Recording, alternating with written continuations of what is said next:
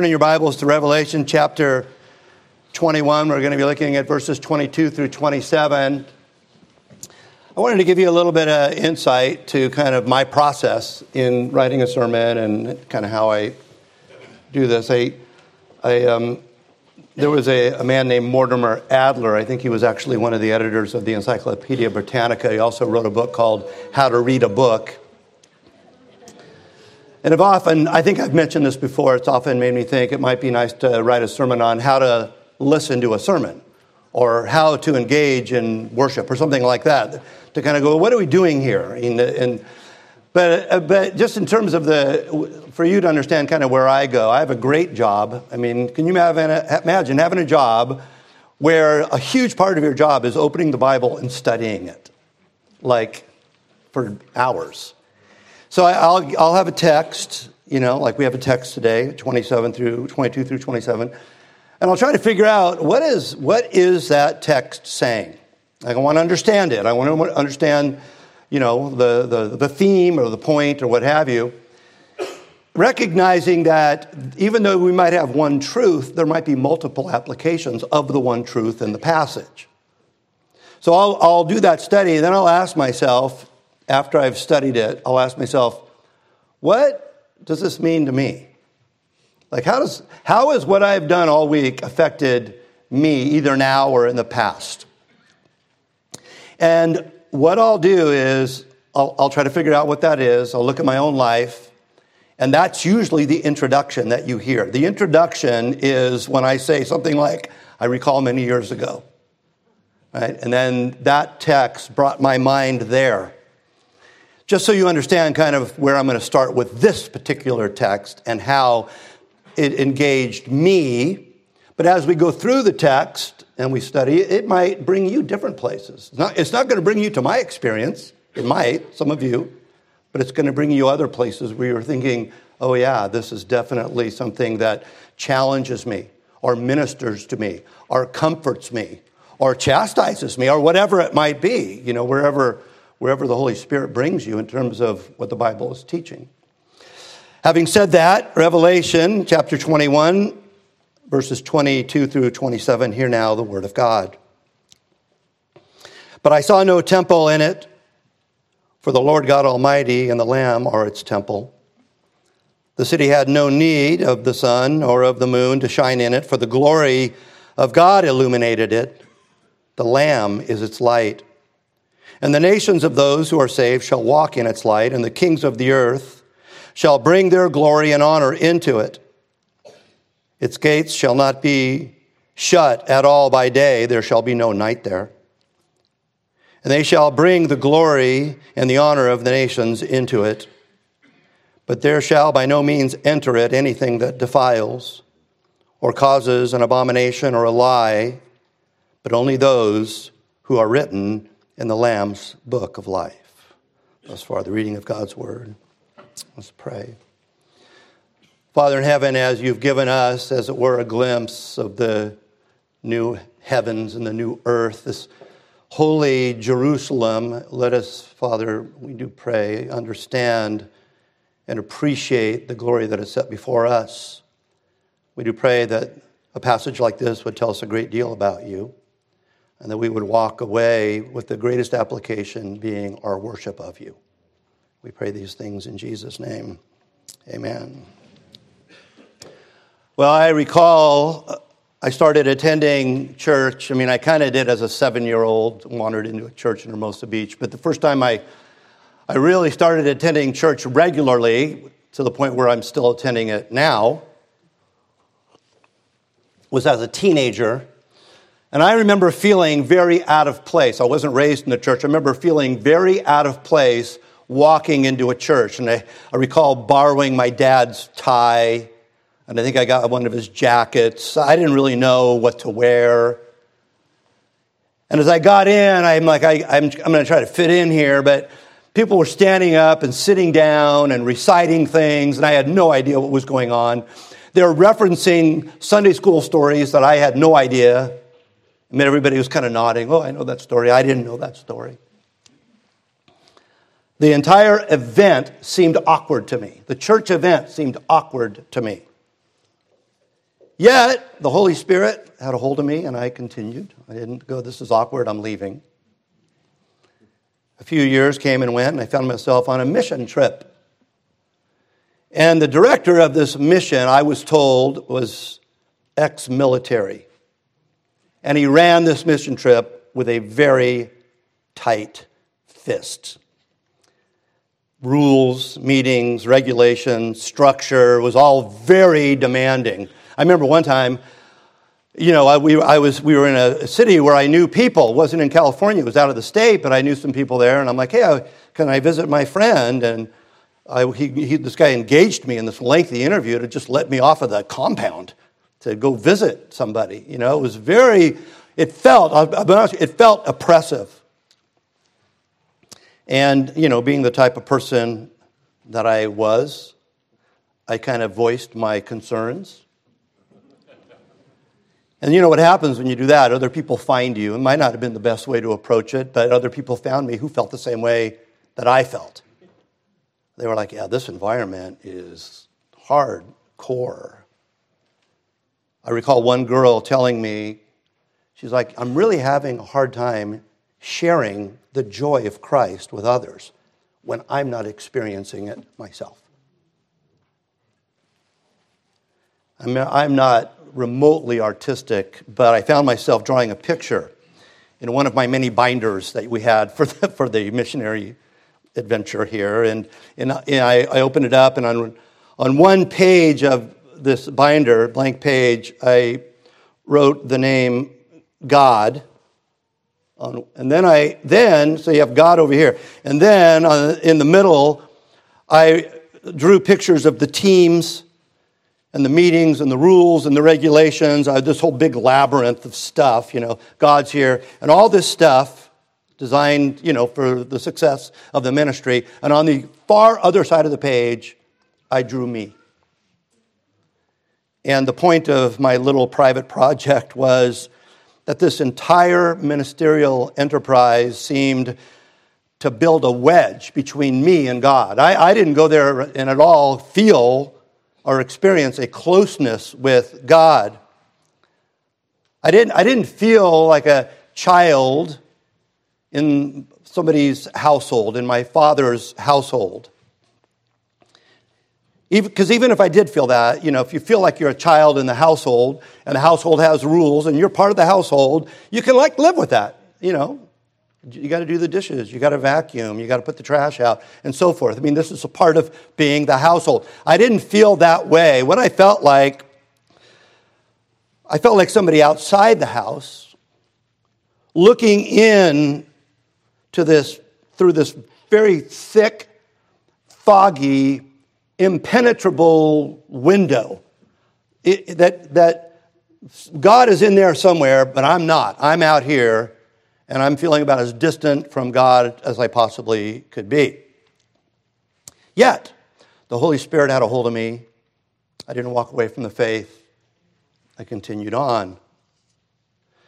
Well, as I found myself in positions of ministerial leadership, I recall that experience. I mean, that experience was over 40 years ago, but I, it's, very, it's very etched in my, my thinking. And I remember making a very self conscious effort to avoid, as a leader in a church, allowing or fostering that type of environment for those who would be in the ministry that I'm part of. Now, let me just tell you, I am not suggesting for a moment that I've succeeded at that. But the value of a minister, a ministry, or a church to herald God, to kind of go, this is, this is where you're going to meet God, has to be done in such a way as to not be an impediment. We, are, we as a church are not to stand between God and the ones that He seeks to redeem and love. But heaven forbid that you walked in this church and you walked out feeling God is further away than I thought He was.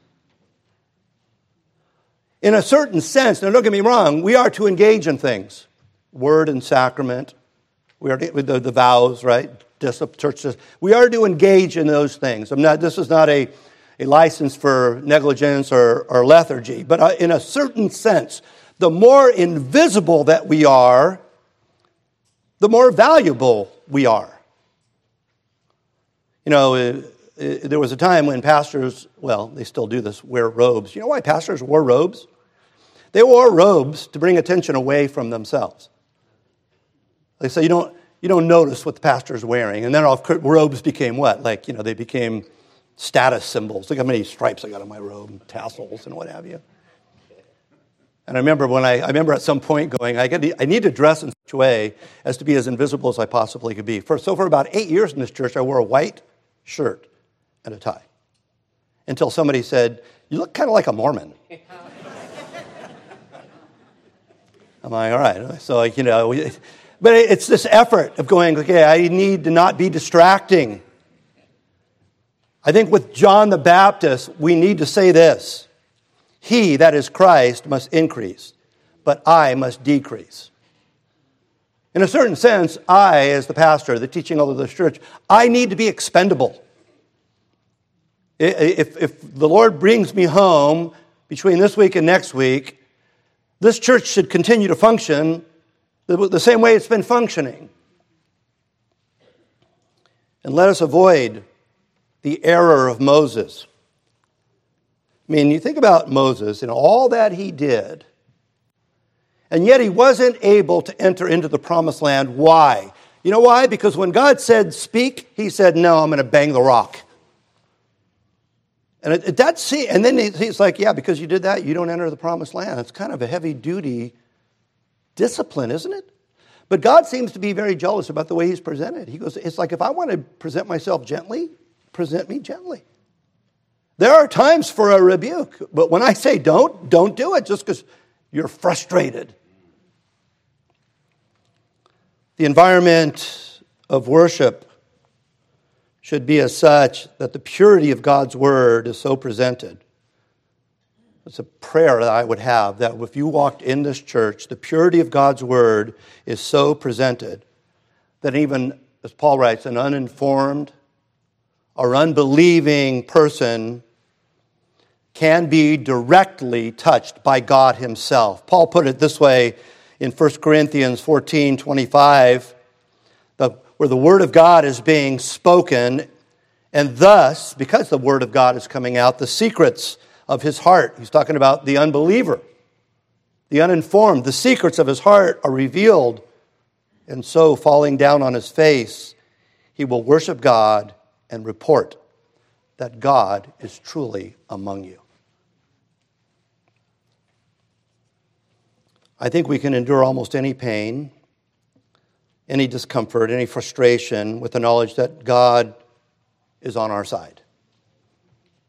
You know, when, when we're convinced, I remember um, when I did first come to faith, and I remember thinking, okay, those of you who know me know that it's a challenge for me even to come east of Crenshaw. I mean, I grew up in Hermosa and Redondo, and I'm like, I don't, I don't like leaving.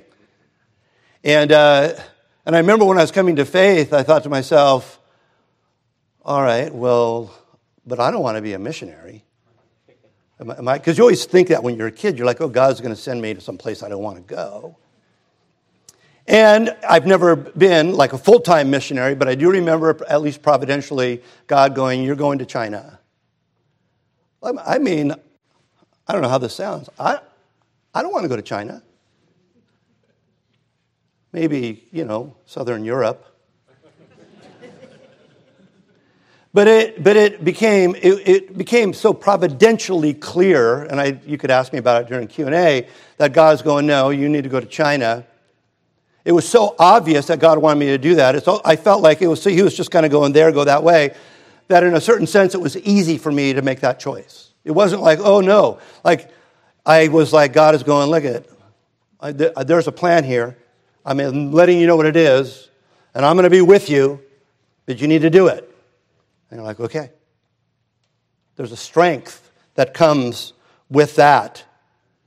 You see, if God is our dwelling place, if God is our refuge. We read in Psalm 91:11, he will command his angels concerning you to guard you in all your ways. He's like, okay, I'm sending you, but I'm sending a regiment with you. Because the only person that was with me at the first time was Lauren, who's kind of a regiment, and Zolfin. I mean, but it's like God's going, look, and I'm going to show you there's something else going on here. Just go, and whatever it is, whatever your difficulty, I'm with you. Like I said, it is the call of the church to herald the gospel, to administer the word and sacrament, to lovingly tend to the congregants. I mean, that's a commission that we're given. But sometimes, and I hope you understand what I mean when I say this, sometimes the best thing you can do is just get out of the way. Like when I'm having, when I'm evangelizing with somebody, I don't want them to contend with me. I want them to contend with the truth. I've said many times when you come to our church, I don't want you to feel guilty. I want you to know you're guilty. If I just make you feel guilty, you're going to stop feeling guilty by the time you get, you know, to Carson and Crenshaw. But if you know you're guilty, guilty before God, you've got a problem that needs to be dealt with. And there's an answer to that problem. Verse 22 But I saw no temple in it, for the Lord God Almighty and the Lamb are its temple. I've entitled this message, The Perfect Church. Here we have it. You see, my own early ministerial difficulty was not u- unique to me. It wasn't as if I'm the only one who struggled with a church environment that I just kind of was very uncomfortable with. Many people have been wounded by church. And I'll tell you this church wounds, if you're wounded, that's a deep wound. You can wound me at the grocery store. You know, the butcher can talk mean to me. By the time I'm in produce, I'm forgetting it. But when you're going, no, this is the depth of who I am. I'm coming in here to worship God. It is my heart, it is my soul, and I'm in an environment where I've been wounded. That's a deep, deep wound. And I would like to say that our church has never been the perpetrator but I'm sure that there are many outside who would testify otherwise. I don't, I'm not suggesting for a minute that we as a church have succeeded in this. But what we're presented in this new heavens and new earth, this heavenly Jerusalem that we're reading about in this passage, is a bride absent the clumsy attempts of the militant church seeking to conduct herself in a holy manner, which, by the way, she should do. But we're not looking at the clumsy militant church filled with sinners.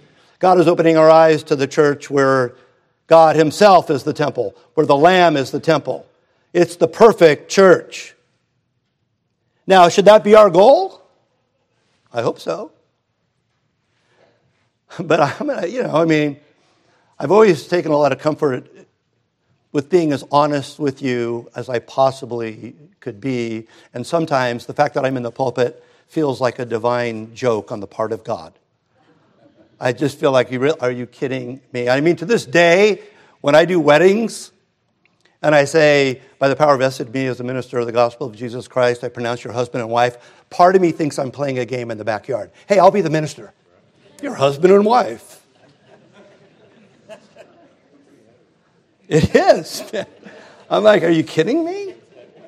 Somebody one time and during Q&A said, well, you know, if it's all about humility, why do we call you reverend? And I'm like, well, it was a good question, and I don't usually go by reverend, I usually go by pastor, but let's go with that. The fact that somebody would say reverend makes me feel like I'm occupying a post that should be revered. How am I doing? I ask myself. Because again, I feel like it's, there's a divine humor to the fact that, yeah, you're, they're going to call you reverend. The people I play volleyball with down at the beach, they like to call me the pastor of disaster. Part of that is because I play really cheap. I'll go over on one, I go over on two, and they're like, You're a pastor? And I'm like, I'm kind of an Old Testament.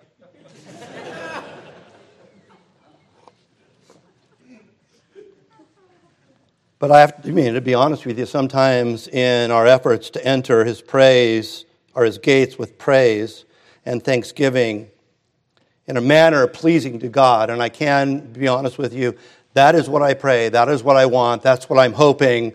I do personally feel like an amateur diamond cutter who's read one page of the diamond cutting book and been given the hope diamond and a blindfold and a sledgehammer. And God saying, Go to work. There's something very precious. I, I when, I, uh, when, when young pastors come in here to preach, you know, and I hear them give their sermon, and maybe they're in seminary or maybe they're just out and they've got all the theological acumen. One of the things that I really am looking for is are you giving me the impression that you're handling something way bigger than yourself? Or have you got it all figured out? I mean, I know what it's like to be a young seminarian, right? When you come back and you got, got it all figured out. I'm going to tell all those people what's up. You talk to me in 30 years.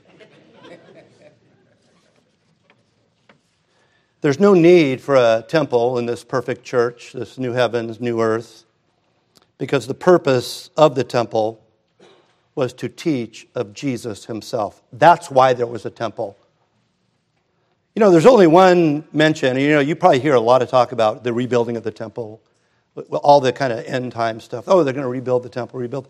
Let me tell you, I don't think they're going to rebuild the temple. I think they already rebuilt the temple. I remember I was at a baseball game with a bunch of Christians, not from our church, and I sat down with this couple that I didn't know at all, but they found out I was the pastor, and they're like, "So you think, you think they're about to rebuild the temple? You know, the end times are going to begin?" And I said, "I go, I think it's already been rebuilt." And then they thought I was going to give them an intelligence report from Hal Lindsey or something, you know. And they're like, "Really?" I go, "Yeah." And then I gave them this verse. Jesus answered them, saying, "Destroy this temple." And by the way, this is the only mention in the New Testament of rebuilding the temple, the only time you see it. Destroy this temple, and in three days I will raise it up. The Jews then said, It has taken 46 years to build this temple. They were very literal, you know. And you will raise it up in three days. But he was speaking about the temple of his body.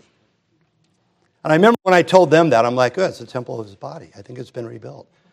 And I remember the reaction. You know, I don't want to be mean. I don't know them. I wouldn't know if I saw them. It was a long time ago. I remember them kind of going, well, yeah, that. I'm like, that's kind of a bigger deal.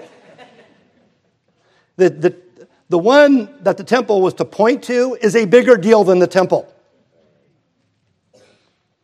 Now, even though John is writing in this passage, I think of the full consummation of the new heavens and the new earth right? I mean, it's kind of like this is this is it. And I, I don't think, like I said last time, that it's a big cube flying around in space. I think it's all very symbolic. He's teaching us things that we would have learned in the Old Testament.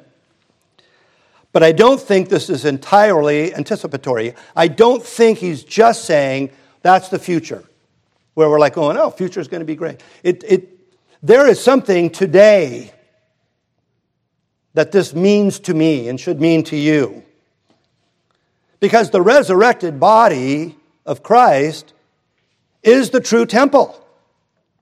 Tear it down, and in three days, I'm going to rebuild it. Well, I don't think we have to do a lot of guesswork to know what was rebuilt in three days. Right? That's the resurrection. You know, churches will celebrate Easter, Resurrection Day.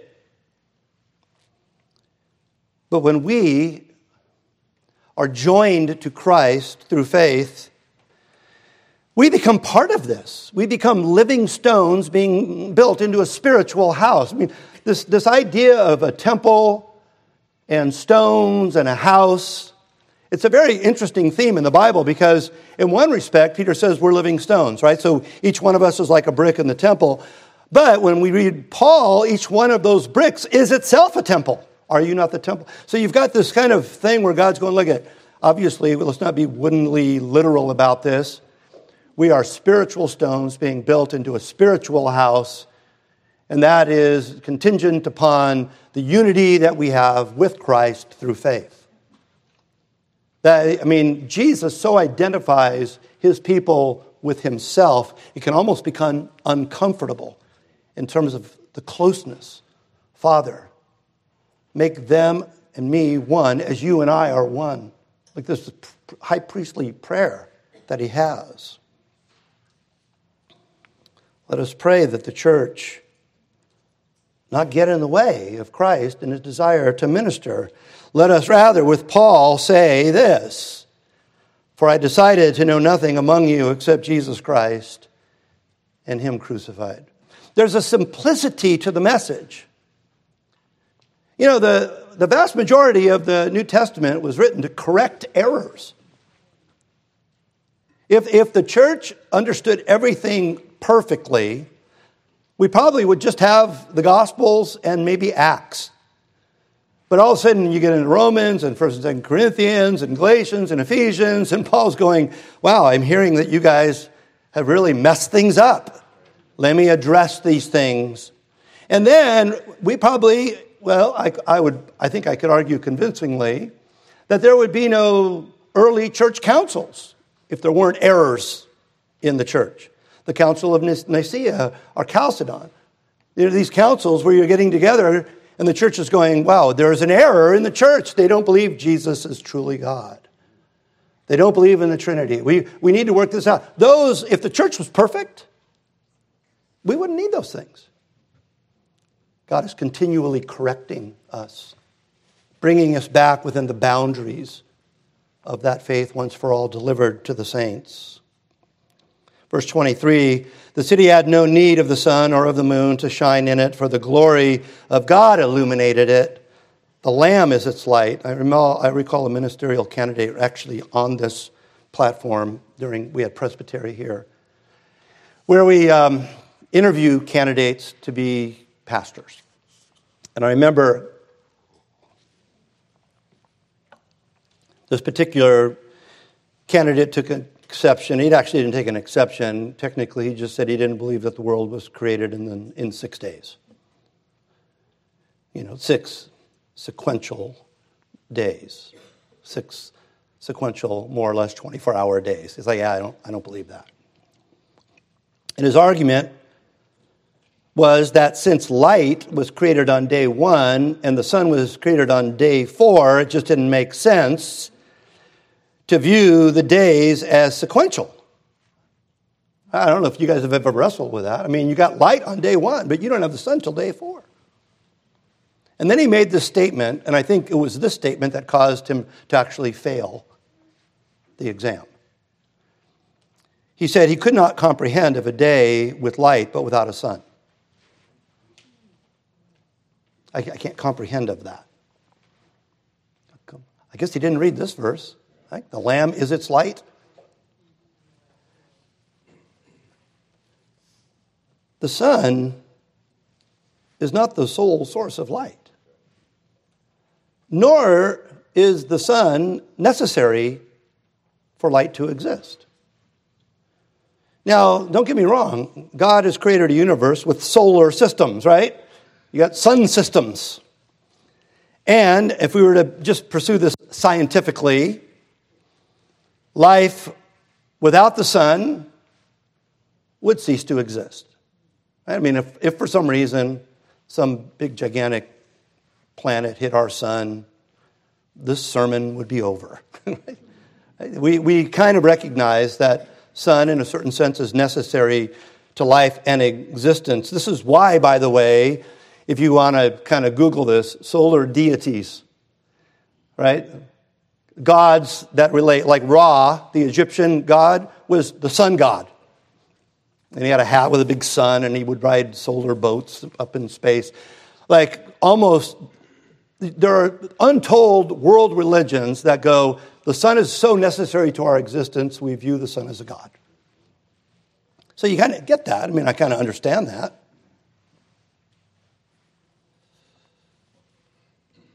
Now, I, I don't think John is writing entirely literally here. I think that, you know, we talk about big giant pearls. I don't think there were some big giant oysters. Like some, who, some big giant shucked. We need oysters. And I don't think this necessarily means that there will be no sun or no moon in the new heavens and the new earth. I don't think it, matter of fact, it doesn't even say that. It doesn't say there is no sun, it just says there's no need for a sun or a moon. But I think the greater point here is not the restructuring of the celestial, but this that the very things that we view necessary to our existence are actually expendable in the light of the glory of God. We know, in a certain sense, that we need a sun. But God is saying, well, in the light of my glory, you don't need anything. The things that you need the most, you don't need them. I hope that we will appreciate in this idea of the light the magnitude of the words of Christ when he said, I am the light of the world. He who follows me shall not walk in darkness, but have the light of life. You know, and I'm tempted when I looked at that, because light is such a magnificent theme in, in Scripture, and we are beginning to see, you know, cultural trends go up and down, and we, there definitely seems to be a trend toward darkness. You know, because it's not only just literal darkness, but a darkness of morality, a darkness of spirituality. You know, there's this idea here, and when Jesus says, I'm the light, I mean, that is such an all comprehensive statement. I mean, I think it includes everything. It includes light itself and everything that light teaches us about. And there's something about, by the way, people who are in the dark, they don't like the light. Jesus taught that very clearly. He goes, You know, they, they won't come to me because the light exposes them that their deeds are evil. I used to work in a restaurant. There was a whole bunch of us in the room who all worked in the same restaurant in Redondo Beach about 30 or 40 years ago. And it was a nice restaurant, but let me tell you what we used to do. And I didn't do it, the manager did it. One of the managers was actually up here already this morning. Not saying he did it, but you you keep the lights nice and low. He worked at the restaurant too. Yeah, oh, a bunch of us worked it. Anyways, you, why do you keep the lights low in a restaurant, even a nice restaurant? You know why? Because you don't want people seeing that little thing that might be crawling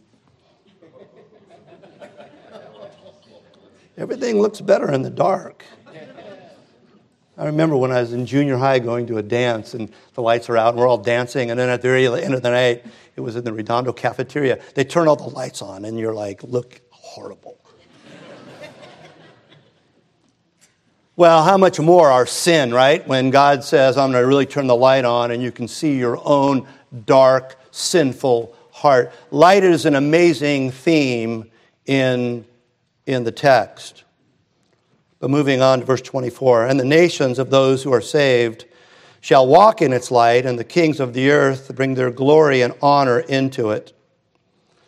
Now, we opened this morning with a call to worship from Isaiah 60, and if you looked at Isaiah 60 and Psalm 21, you'd see that John is very much borrowing from Isaiah 60, but there are some distinctions in the way the New Covenant author teaches of the Old Covenant message.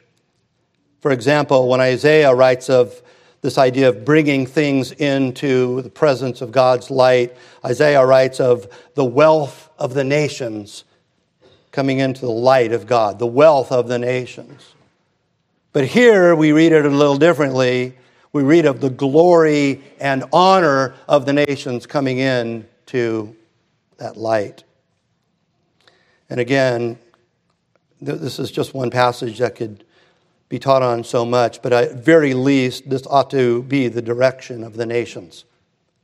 The direction of the nations is to walk in the light of Christ and bring that glory and honor ultimately into his eternal kingdom. That which we are called to individually, right? Glorify God, enjoy him forever. We are also called to collectively I'm called to do that as an individual person. We are called to do that as a church. We are called to do that as a family. And we are called to do that as the nations. I was watching an interview this week with Frank Zappa. You guys remember Frank Zappa? He was Gino's boss. And he made this statement, and I, I understand it's a loaded word and it's got all sorts of kind of negative connotations, but it was probably, the interview was probably in the 80s or 90s, and he's got a suit on, which was really weird to see him, but it was like on, I don't know, the Dick Cavett show or something. And he's basically going, This nation is going to become a fascist theocracy. Now, not to get into fascism and the fact that it seems today that people who are fascist love to call other people fascists you know, there's this theme going on where you, just so you understand, that people will accuse you of being the very thing they are, just to kind of muddy the waters, leaving that alone for now. The idea of a theocracy is such a dirty word, it's become such a dirty word like patriarchy. It's become a dirty word, the idea that a father should rule. That's what patriarchy means, right? Father rule. Oh, heaven forbid. Theocracy, what does that mean? It means God rules. It's in a governmental fashion. And let me tell you something that maybe you don't know. There will always be a theocracy.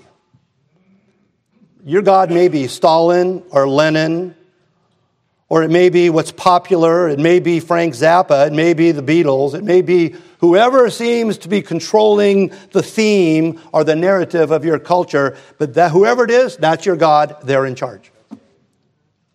So the idea that we have a word that we don't like, where everybody, you know, cringes when it comes up just as because people don't want to get into the discussion of what it actually means and who their God might actually be.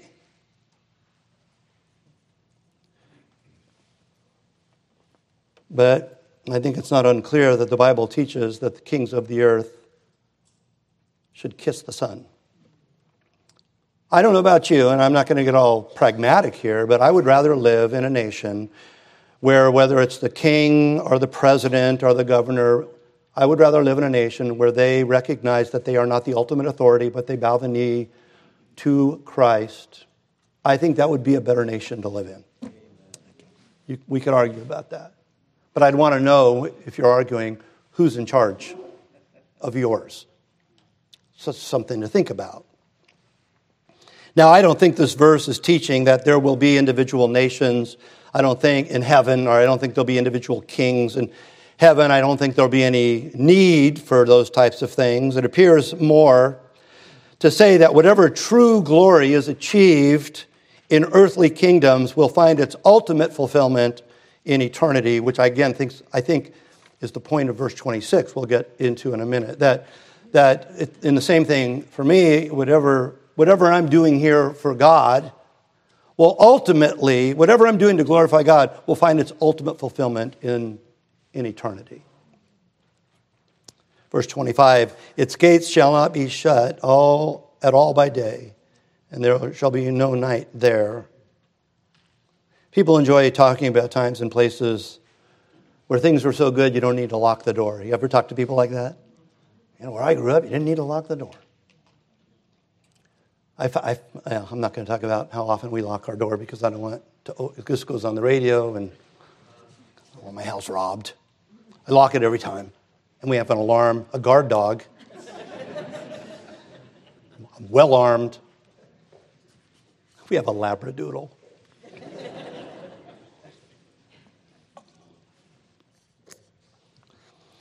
But I think that this idea of like a safety is in part what's being presented here. That's part of the, the picture, yeah, where it's, you know, people come and go and there's no worry. But I also, I also think it displays access. The gates of God's kingdom are open. I mean, that's, what, that's the way I think this needs to be proclaimed now. These are gates, to use Isaiah's words in Isaiah 60, these are gates in God's wall of salvation. So you got this wall, right? But in the wall there are gates. Just so we're clear, there's no climbing the wall. You don't get in that kingdom by climbing over the wall, you enter through the gate. And you know what Jesus said about the gate? It's narrow. Now, you know, we've got numerous gates in this thing, so, you know, don't push it too far, but the idea is you know, and in a certain sense, Jesus himself is the gate, he is the door. right? But it's narrow. It is a narrow gate. So it's not, as is so popular today, the idea of your truth and my truth. You're going to enter through your truth, and I'll enter through my truth. There's no your truth and there's no my truth. You know what there is? Truth. It is the way Jesus describes himself I am the way and the truth. There is a thing called truth. And we all conduct our lives as if something is true, right? Don't we? All, we, we get up in the morning, we we function that way as if something is true. I think it's a good thing to investigate. Well, what do I think is true? I remember I getting into a long conversation with a Zen Buddhist, you know, like I was trying to evangelize this Zen Buddhist, and he kept accusing me of engaging in Aristotelian logic. He goes, The problem is you're engaging in Aristotelian logic, right? So, which is just logic, right? A is A, A cannot be A and not A. You know, A, a is either A or not. You know, it's just logic. And he's like, because, you know, he believed in one hand clapping. And like the idea of logic needs to go out the window. And I remember thinking, wow, it's kind of hard to battle that discussion, right? Because every time I make a logical point, he would just say, well, you're just engaging in logic. But when I went home that night, I realized that's what he was doing too. Like he, he was borrowing what I was doing.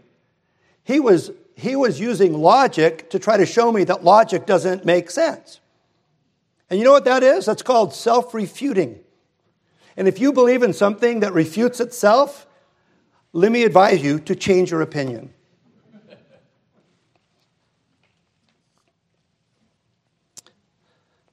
Verses 26 and 27. And they shall bring the glory and honor of the nations into it. See, that's what they're doing. They're bringing it into it. But there shall by no means enter it anything that defiles, or causes an abomination or a lie, but only those who are written in the Lamb's book of life. So he finishes chapter 21 with a comparison. The glory and honor are in God's heavenly kingdom, but nothing can defile it. It's this, not that. Heaven with the potential of defilement would not be heaven. An eternal dwelling containing lies and abominations would be closer to hell than to heaven. It's, it's you, you don't want to spend eternity at a place where there's corruption. So we would do well to ask this as we finish up here How can I, as a sinful creature, occupy such a holy place? Right? You're painting a picture of a place where there is no abomination, no lie, no sin, no evil. It is pristine. And now, if you're honest and you take a good hard look at yourself, you kind of go, well, if that's the requirement, there's no place for me in it. Well, the passage answers that we have to have our name written in the Lamb's book of life. All right, so here's how you get in. You have to have your name written in the Lamb's book of life. And you're like, okay, what does that mean? I think this book is a poetic way to indicate those who are true believers. So let me ask you this question Is that you? And if it is you, how do you know that's you? What is the means by which we are declared righteous before a holy God? What is the means by which God is going, I've put together a pristine, holy, sinless place, and I'm bringing you into it? And you're like going, Well, how can I be in it? Wretched sinner that I am. How do I get to be part of such a holy place? Can there be anything in the whole domain of human existence that is more pressing or critical to ask than what must I do to be saved? Right? Philippian jailer. What do I, what do I need to do? Now, I talked about this, I talk about this a lot, but I want to take just a moment here as we finish up to express what it's not. What's not on the list in terms of the answer of what must I do to be saved. Right at the very beginning, let's take away your good works, how good you are, religious or otherwise. You may go, well, you know, I, I, uh, I may, I'm a sinner, but I'm also, but I've done all the religious stuff. And I've got an uncle who's a pastor. So we got that going for me. And no, it's not any inherent moral or religious value that you seem to want to assign to yourself. We are not declared righteous before God by virtue of our membership in a religious community. I am a member of a church. Should you be a member of a church? I think the Bible indicates that you should. But the mere inclusion, the fact that you are part of this body, that you stood up here and took vows, that you've been baptized, is insufficient. The New Covenant, the New Testament, is replete with baptized members in good standing who were later declared to be shipwrecked in their faith. They did all the stuff, and yet they were not true believers. Well, what about participation in the sacraments? I mean, we're pretty persnickety about that in this church because we realize the Bible says you could drink judgment to yourself, right? I mean, the, the church of Corinth had so profaned the Lord's Supper that it's like, when you do it, it's not even the Lord's Supper anymore. But participation in the sacraments, Lord's Supper or baptism, will not bring a person to peace with God. Directly after his baptism, Simon, right after his baptism, was warned that his heart revealed that his soul may perish. He'd just been baptized. Paul was not unclear that it was within the church that people who were taking the Lord's Supper could very well be drinking judgment upon themselves. So it's not church membership, it's not righteousness, it's not morality, it's not participation in the sacraments. And I'll add to this it's not your faithfulness. Not even faithfulness in the true religion. Should we seek to be faithful? That's the fourth question, right? The Lordship of Christ. But you know what? The fourth question isn't the third question, right? Do we trust in Jesus Christ alone? That's the third question. The fourth question is well, I guess I should live a certain way.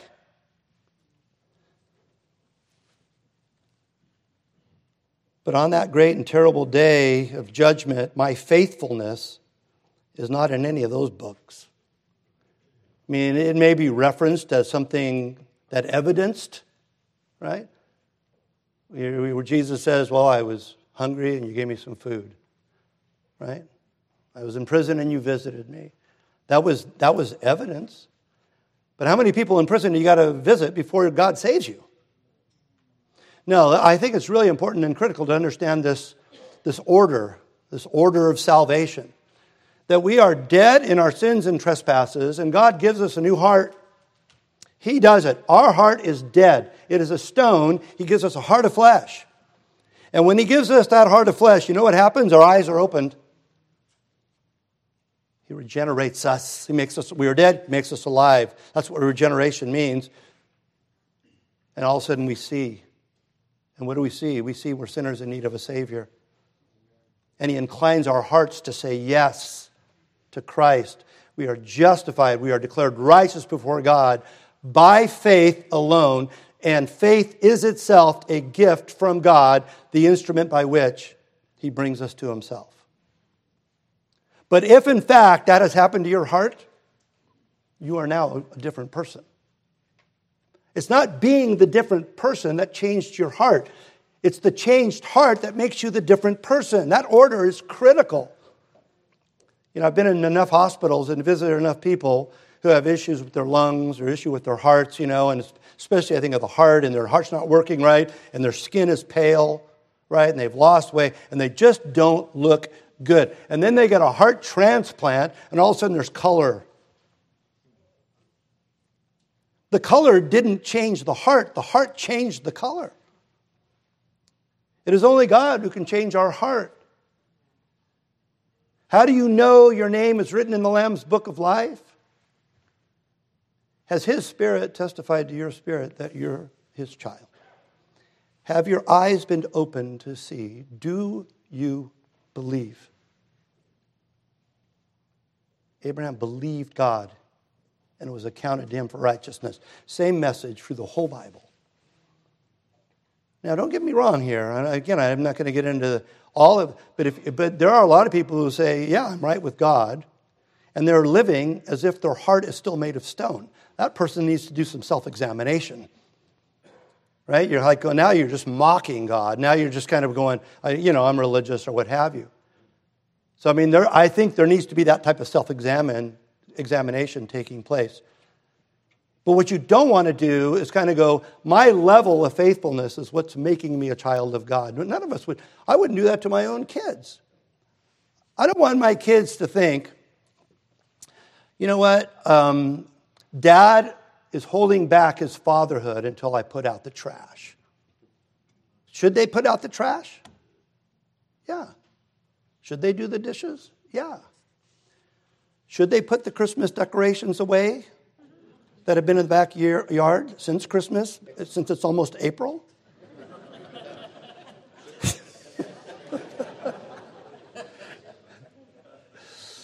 but, but if they begin to think, my dad isn't, doesn't love me until I do that, my dad doesn't love me until I reach a certain level of productivity, certain level of obedience, that's not the kind of dad I want to be, and that's not the kind of father that we have in heaven. I think, you know, when I'm done with this series in Revelation, before we get to um, Luke and Acts, which is where I think I'm going to end up, I'm going to periodically do, I periodically go through the Ten Commandments. But you know what the very first thing is in the Ten Commandments? It's not a command, is it? I am the Lord your God who brought you out of the land of Egypt, out of the house of bondage. Have no other gods before me. Then the commands come. He doesn't say, look at, as soon as you obey at a, at a level, I'll bring you out of the slavery of Egypt. No, I'm bringing you out first. And now that you've been brought out, there's a certain way you ought to live. I think that order is critical. The Christian faith is tailor made for the sick and sinful. It was at the height of Paul's maturity that he declared himself to be a wretched sinner. Faithfulness may be the necessary fruit of saving faith, but it is by the singular instrumentality of faith that God gives us the right to be called children of God. Sola fide. Salvation by faith alone is a central, critical doctrine of the Christian faith. As Martin Luther taught, justification by faith alone is the foundation upon which the church stands or falls. Let us pray. Father in heaven, we do pray that as a church, that we would be responsible, that we would do what we've been called to do, and yet at the same time, let us, like John the Baptist, decrease that our Savior, Jesus Christ, may increase. May everything we do as a church seek to accelerate that, to herald and proclaim that there is a God in heaven who sent his Son to rescue sinners. And may that be, Father, our peace, we pray in his name. Amen.